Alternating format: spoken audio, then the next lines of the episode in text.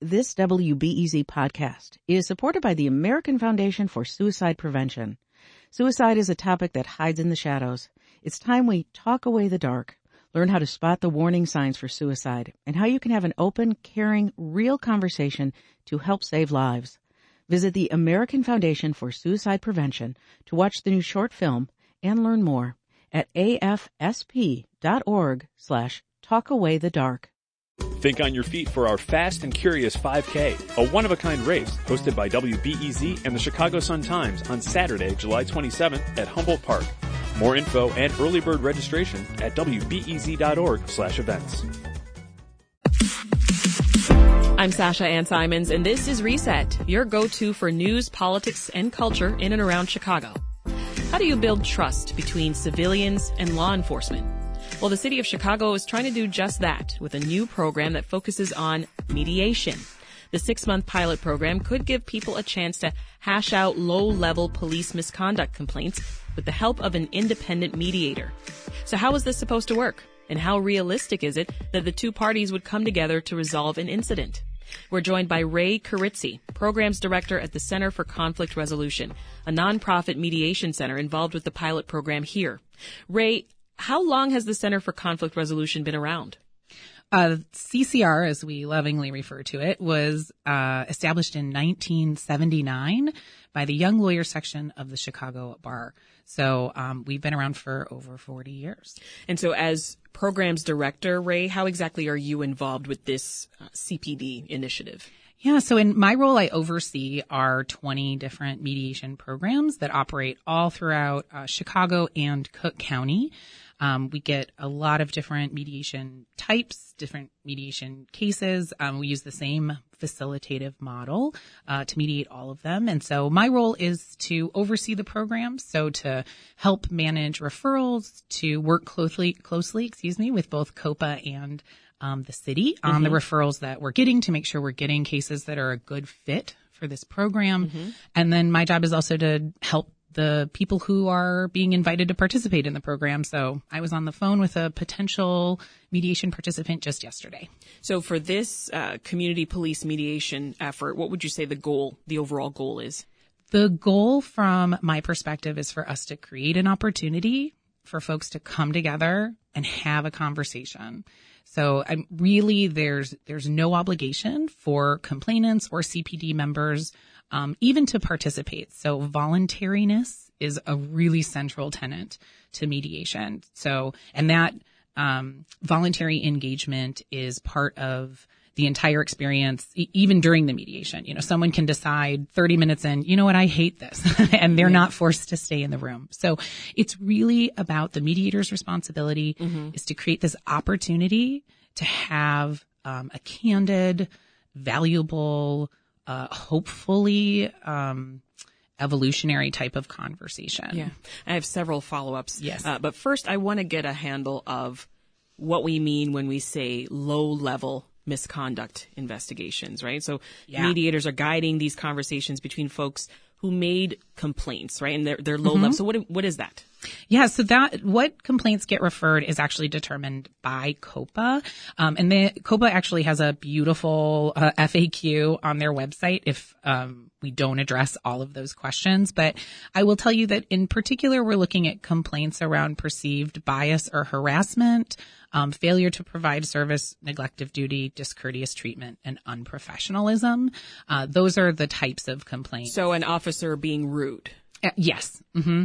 Yeah, that's a great example. Or, and I think one of the most common things I know you had mentioned earlier, the idea of building trust, which yeah. is absolutely central, but right. I really anticipate we're going to have a lot of conversations about respect, right? So an experience of, um, the officer being rude, as you said, or disrespectful, mm-hmm. um, you know, that, that, that would be a great, um, type of complaint to bring in for a mediation. I see. So, what will a police and citizen mediation session actually look like? You, mentioned a moment ago that you use the, the same facilitation mm-hmm. model across all of the, the different requests yeah. you get. So, so what does that look like? Bring me there. So I think an officer was rude to me yesterday in the parking lot mm-hmm. at Jewel. Yeah. And you're going to make I a make a complaint. you make a complaint to COPA and COPA determines, you know what, this is going to be a good fit for the mediation program. So COPA is going to let you know we're sending the case to CCR for mediation mm-hmm. and then COPA is going to send me your info and someone from CCR would call you and, and send you an email uh, or a letter depending on what communications you've asked for in your complaint. And we're going to say, hello, we are not COPA. we are not the city. We are mm-hmm. not CPD. Um, we are here on the behalf of the mediation program. And then we would have what we call an intake conversation. So it's a chance to assess if you think mediation would be a good fit for you based on whatever occurred between you and the officer.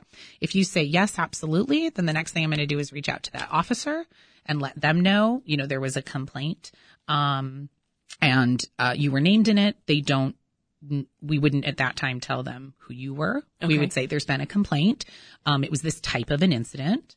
Are you willing to come have a conversation? And you say yes, the officer says yes. We schedule it at a time that's going to work for both of you. and if the officer says no, If the officer says no, then we say to COPA, the officer said no, and then COPA get, gets the case back, and we would let you know as well that the officer declined to participate. because on, on both sides, the the police officer and the civilian, this isn't required. This Right. participation. It's not, it's not required, and it, it's interesting because.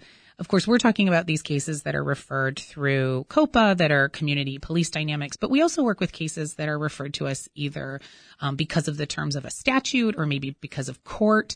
And even in those instances, even when a judge says, I'm referring your case to mediation or I'm ordering your case to mediation, parties still get to say, this doesn't work for me. We really value party autonomy. So assuming you're both on board, we're going to schedule that at a time that's going to work for both of you at CCR's offices, which are located downtown. okay. And then at this juncture, the com- the community member um, has the option of either participating in the room. So the we're using a co-mediation model for this. So two mediators, uh, the community member, the CPD officer, I see. So four people. four people. hmm So they could all be in the same room, or the community member could say, you know what, honestly, um, the officer's going to be on duty. I understand that that means that they'll be in their uniform. I don't really want to sit in a room with an officer in their uniform. And then we say, okay, great. You'll come to our offices. We'll put you in a private room. We'll set you up with the tech and the Zoom and everyone will actually participate virtually. So you're only seeing each other on screens. Oh, So community members get that option of if they'd like to share the actual room with the police officer or if they'd prefer um, some of the distance that a virtual participation can provide. So, but given that this is so voluntary, which Mm-hmm. was the word that you used earlier, how do you know if mediation is successful? yeah, th- uh, they And how have- do you measure success? Yeah, that's a, such a fantastic question. So we measure success by whether or not people are able to come to the mediation and have a conversation, have that productive conversation show up completely. If we run this pilot for six months and we learn, oh, no, nobody wants to do this, right? Then that in itself is actually very good data for us to go back and figure out what do we need to do differently, right? I, I would like to think we would figure that out sooner than the six month mark. Right. Um, and we will be um, regularly checking in, uh, you know, on this program and making sure that we're handling cases well, that um, COPA's, you know, that that referral relationship is working. Um, but yeah, so you know, for us, success looks like people come to the mediation, they have a chance to speak, they have a chance to be heard. So, if both parties don't want to do this, Then they shouldn't do it. Yeah, it's not again, like you said, it's not required. yeah, Um, you know, and I think I know that you're going to speak to a representative from the New Orleans program, which is really exciting and one of the um, one of the programs that we looked at as a model Okay. for what this type of work could look like. And one of the considerations uh, for us is if people aren't interested in mediating these types of cases, we need to figure out are there other types of complaints that would be better suited? Is do people not want to participate for you know a specific reason about the type of model we're providing? Um, is it something about timing? Like, there's a lot of things to be learned, which is why I'm really glad we've started with a pilot, right? Yeah. Instead of like, sounds like also a lot of adjustments that could be made yes, absolutely. if this specific uh, model doesn't doesn't work out. yeah, absolutely. How are you training the mediators to to handle these kinds of confrontations between you know a cop and a civilian? Yeah, that's a really important question. So our mediators start with a 40 hour mediation skills training. um, which we provide. And after that mediation training, our mediators participate in a three month mediator mentorship program or they're students in a mediation clinic, um, which is again about a three month, a semester long project. Okay. And um, then mediators certify uh, in our model because that facilitative model means no advice, opinion, or assessment on the part of the mediator. And so we really want to make sure that our mediators have mastered that skill of staying neutral. And they're um, certified through simulated mediation with um, senior staff. And then once folks are certified, we ask that they mediate at least twice a month for a year and a half. Um, because it's a perishable skill and we want people to really stay in it. So that's our basic training um, for our volunteer mediators. I see. Mediators for this program participated in a two day custom training for this program. So our CCR's training department um, built a beautiful training for these volunteers. Does it deal with the distrust? Absolutely. Right. So it deals with p- ideas of power imbalance, right? Um, mistrust, the um, the recognize it's a trauma informed training, and we want to recognize that right. We're having a conversation about what happened between these two people in this incident, but there's also a lot of other things that are going on, right? It, um, about what it is to be a community member and what it is to be a Chicago police officer, right? So the mediator's job is to help the parties, you know, show up authentically in that conversation, but also to try and make space for the emotional response they might be having. Yeah. Um, but also to try to help them focus on what's really important to them and what might give them resolution or allow them to move through or past this particular moment. This is Reset. I'm Sasha Ann Simons, and if you're just joining us, we're learning about a new pilot program in Chicago that will allow citizens filing low-level misconduct claims against police to go through mediation with them. Our guest is Ray Carizzi, who's programs director at the Center for Conflict Resolution. It's a Chicago-based nonprofit that's collaborating with Chicago Police and the Civilian Office of Police Accountability, or COPA, on this pilot program. So we got a statement from COPA, and in it, uh, Chief Andrea Kersten says, quote, as the agency responsible for receiving public complaints alleging police misconduct, COPA fully supports this effort by the city that will not only bring back bring quick resolution, but also builds bridges in community and police relations, which contributes to public safety. Uh, Kersten then goes on to call the program another tool to our toolbox for productive conflict resolution. Stepping back for a moment, Ray, how effective have you seen the practice of, of mediation between community members? You, you talked earlier about having used other cities as a model, but also within your practice, you oversee like 20 of these programs, right? So how have you seen this work and what does that look like? Yeah, I've seen, uh, you know, first of all, to be a mediator is such an absolute privilege because you share this really intimate space with people who are in conflict. And when people are in conflict, they can be really vulnerable. Um, you know, and so you, you end up, um, really having a very powerful opportunity to create and share space with people while they tell their story.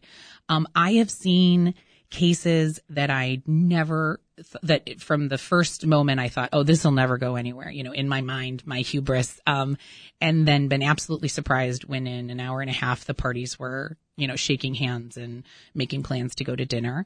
Um, and I've also seen cases where I thought this will be easy, uh, and they did not come to an agreement. You know, I've certainly been surprised both ways. Yeah. Um, when the mediation is really successful, what often happens is that folks have an opportunity to get new information. Um, it's really hard when we're in conflict with someone, either repeated conflict or the type of um, really emotionally charged conflicts that I anticipate we'll see in this program. So even if it's a one-time conflict or a long-standing conflict, um, it can be really hard to listen to what the other person is trying to tell you and to get their perspective. And mediation provides an opportunity for people to share their story in a much calmer way, but also to get new information about what might have been happening for the other person. I, I see when I think of mediation, I think of relationships that kind of already exist. So I think of, you know, just like a husband wife situation, a, a familial uh, relationship, uh, right? And where mediation can be tough, but. uh talking about your intimacy point, it's it's easier to be in an intimate space like that with my husband as we try to work through this thing that we can't get through. But an officer will probably be a stranger to mm-hmm. me, right? So there's that extra hurdle. Right. And what what I anticipate though, right, is that this officer might be a stranger to you, but officers are probably not a stranger to you. You know, and there's something um that very unique about when community members are having an interaction with a police officer where they perhaps you know this police officer, right? Perhaps this is a it could certainly be a long-standing relationship or a repeated engagement. Yeah. But it, it could be this is the first time I'm having this experience with this officer, but the fifth time I'm having this experience with an officer. I see. Are there incentives for either party to participate?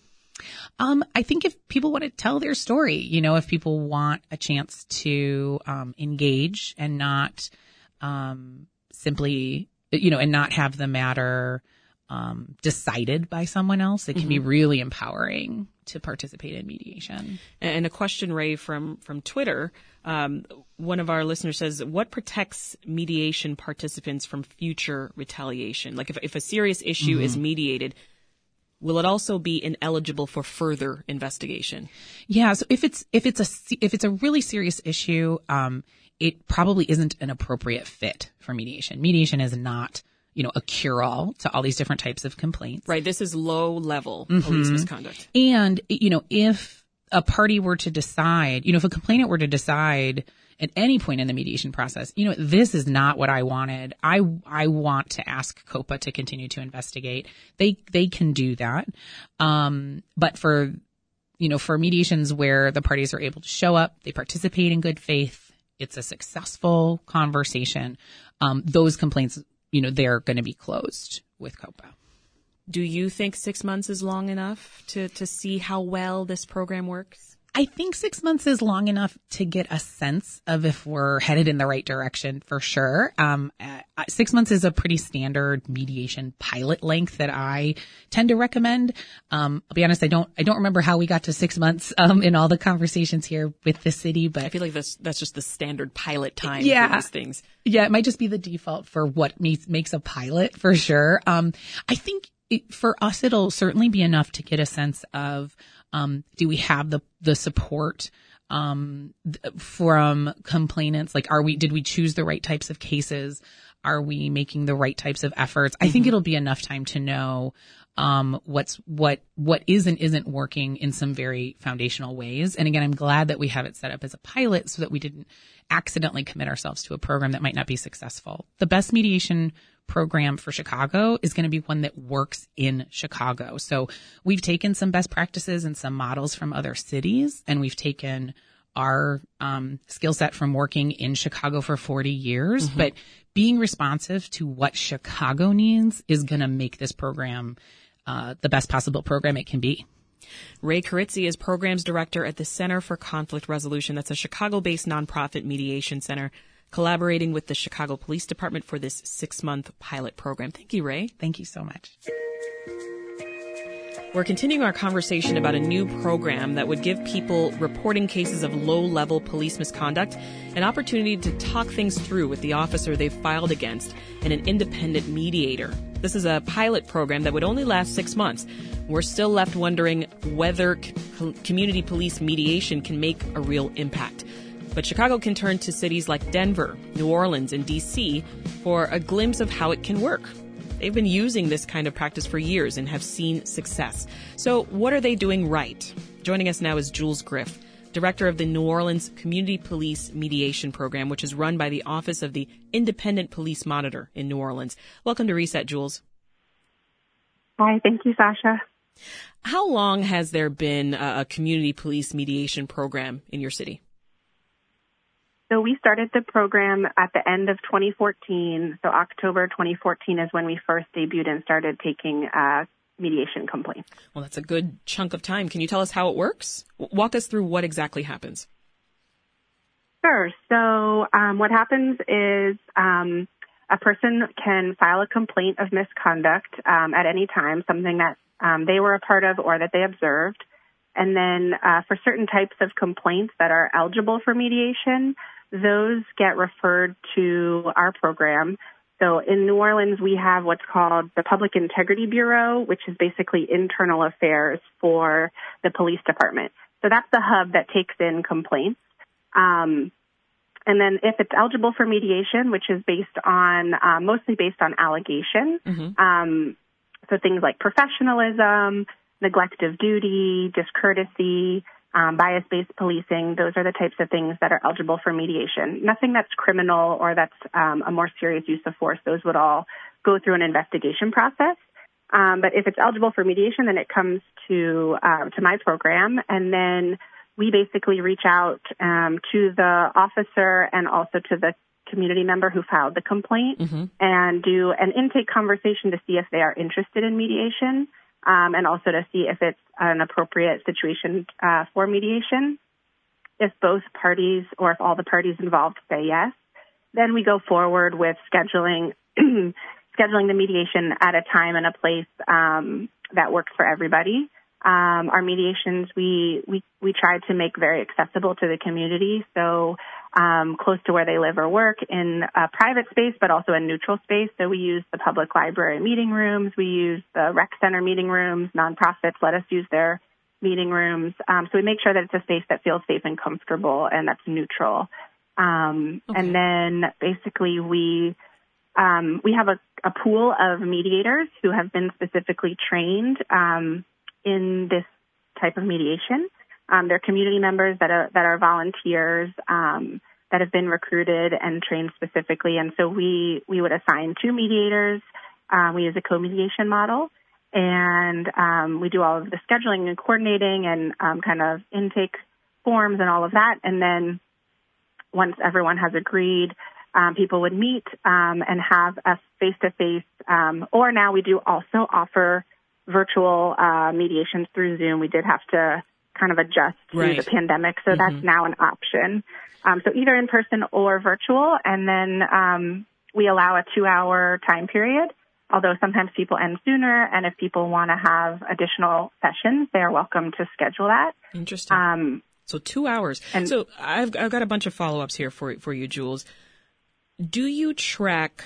Uh, what types of numbers are you tracking? Uh, you you mentioned you know uh, an officer could say yes or could say no, right? So do you have uh, sort of an idea of how many, what, what, your success rate looks like here?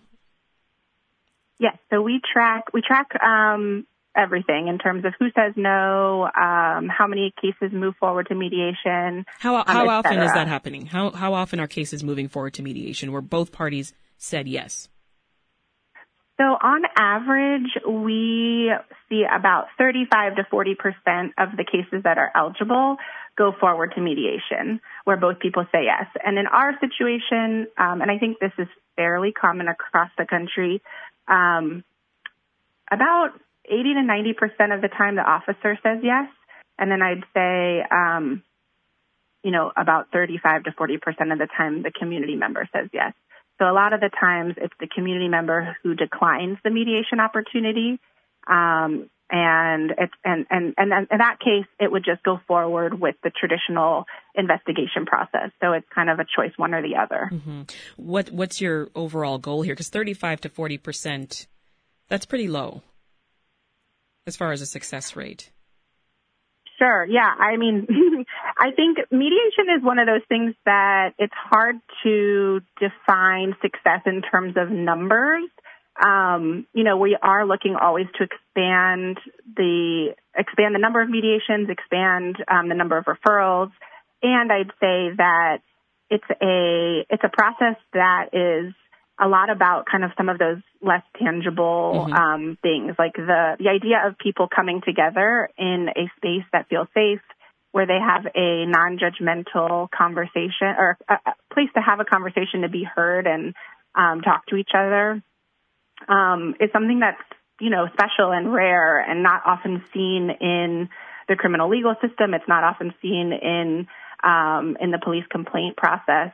So you know, while while they while many times people say no, for the ones that do say yes, we see that um, that that process and that opportunity is um, can be very powerful for people to have a seat at the table and to be able to share their perspective and be heard, um, and that some of the resolutions and agreements that come out of that um, are very far reaching. Um, Yeah. I think mediation is one of those things that can be very time consuming and also um, maybe, like I said, like less about the numbers, but the quality of the connections and the and, and even just the sheer fact to have that space to, to come together and, and be at the table Yeah. um, can be very deeply satisfying and important. Why did the New Orleans Police Department want to create this program in the first place? Um, we created this program largely because community members and officers were were frustrated um, with with um, the lack of spaces to have these kinds of conversations, particularly in the complaint process. Um, for for the types of complaints that go to medi- mediation, like professionalism and neglect of duty, oftentimes they go through the traditional investigation process and they get marked as um, not sustained, where the Public Integrity Bureau has said, well, we don't have enough evidence one way or the other to say if this happened or or they might say, you know, that this did happen but it didn't break policy. Um, and so people were frustrated. They were saying, you know, I don't feel like I'm being heard. I don't feel like accountability is happening. Um, we also in New Orleans are under a, a federal consent decree, and part of one part of the consent decree was to create a restorative justice type program to be um, a space for this type of um, community police dialogue to happen. So um, we we had a group of stakeholders come together from across the community and also the um, police department leadership to talk about what kind of solutions um, would work, and that's where this program was was born. This is Reset. I'm Sasha Ann Simons, and we're learning about a program in New Orleans that brings independent mediators into conflicts between the police and the community. It's been around since 2014, and Chicago is now launching a similar program. So we're taking stock of what we can learn from New Orleans. Our guest is Jules Griff, who's director of the New Orleans Community Police Mediation Program. So this is a, a pretty different approach, Jules, to, to criminal justice than, than many people in law enforcement, I would say, are used to. You mentioned before that more than 80% of officers take part in this type of mediation process, but is that something that had to evolve over time? Was it always that way? Officers jumping to participate? It definitely has evolved over time. I think mediation is, like you said, it's different. It's countercultural. A lot of times, um, the idea of accountability is um, one where there's discipline or where someone else gets to decide, you know, whether the rule got broken and what to do about it to make it right. And so the idea of of having that accountability shift to the participants, where it's more of a, a self determination model, is different. Um, and I'd say when we first started the program, officer buy-in was lower. Um, officers didn't necessarily trust the process. They didn't know what mediation was. Um, it was different. It was new. Um, some of the things about our program is that it is voluntary. It's also confidential. Um, and we, we want officers also to have a space where they can show up as a human and, and talk about what happened from their perspective and um, what was going on for them. And officers didn't necessarily trust that. Um, and so it took us a little time, I think, to to show the department and to show both the community members and officers that this is a safe space. Um, and and at the beginning, you know, we had to we had to do some education around mediation. So we started going to roll call meetings, um, speaking to all of the officers at the at their different shifts and times to to let them know what mediation is and isn't. Um, and so it it definitely did take some time, I think, to build that trust and, and to get buy-in. You, you talked a moment ago about trust. You know, one of the goals of Chicago's pilot program is to rebuild trust between police and the community that they serve. Do you think that the New Orleans police ha- have been able to build stronger ties with its community through this practice?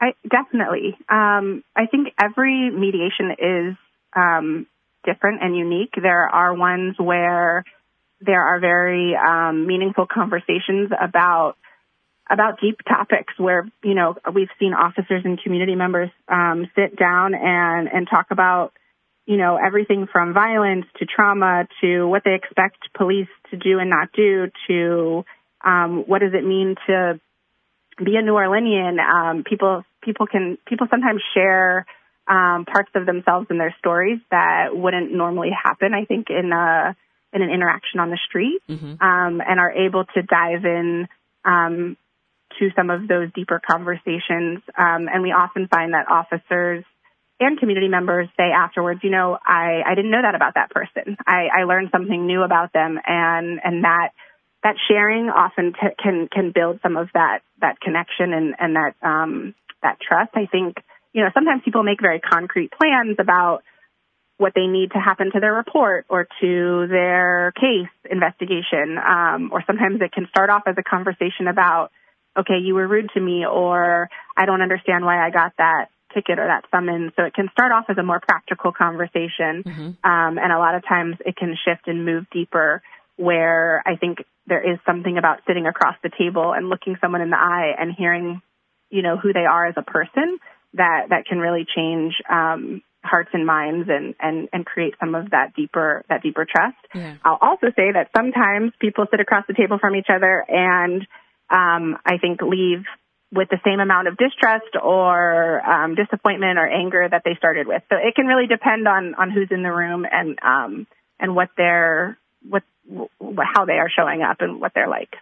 So, as someone who's been working on this for some time now, Jules, how are you feeling seeing that more cities like Chicago are launching their own mediation programs? Um, I think it's very exciting. We've seen um, we've seen lots of cities start mediation programs since we've started ours, and I think um, I think that's that's great. I think we can all keep learning uh, from each other. You know, when we started our program, we looked to um, some of the places across the country that had existing programs and tried to take um, their wisdom and their best pra- best practices and apply it to our local situation. And so, whenever a new program starts, um, we are excited to hear, you know what what are they learning? Um, what's working for them? How can we take that and adapt it here? Um, in fact, I'm pretty sure when Chicago was creating their um, their program, we we spoke with some of those folks. I know that Miami just started a program. Um, Dallas is working on one. I just was speaking with some folks in Knoxville, Tennessee. So I think the more the better. Um, yeah. We're all like learning and improving all of the time. So I look forward to hearing how it goes in Chicago and and also um, learning from from what what happens there and what ha- what you all um, you know can share back to us. That's Jules Griff, director of the New Orleans Community Police Mediation Program that's run by the Office of the Independent Police Monitor in New Orleans. Thank you so much, Jules. Thank you, Sasha. Thanks for having me. This episode of Reset was produced by Micah Yason and mixed by Brenda Ruiz. If you want more great interviews and conversations, then consider subscribing to this podcast. And don't forget to leave us a rating. I'm Sasha Ann Simons. We'll see you tomorrow.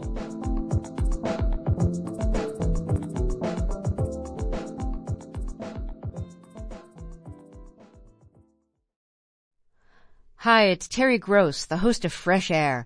We bring you in-depth, long-form interviews with actors, directors, musicians, authors, journalists, and more.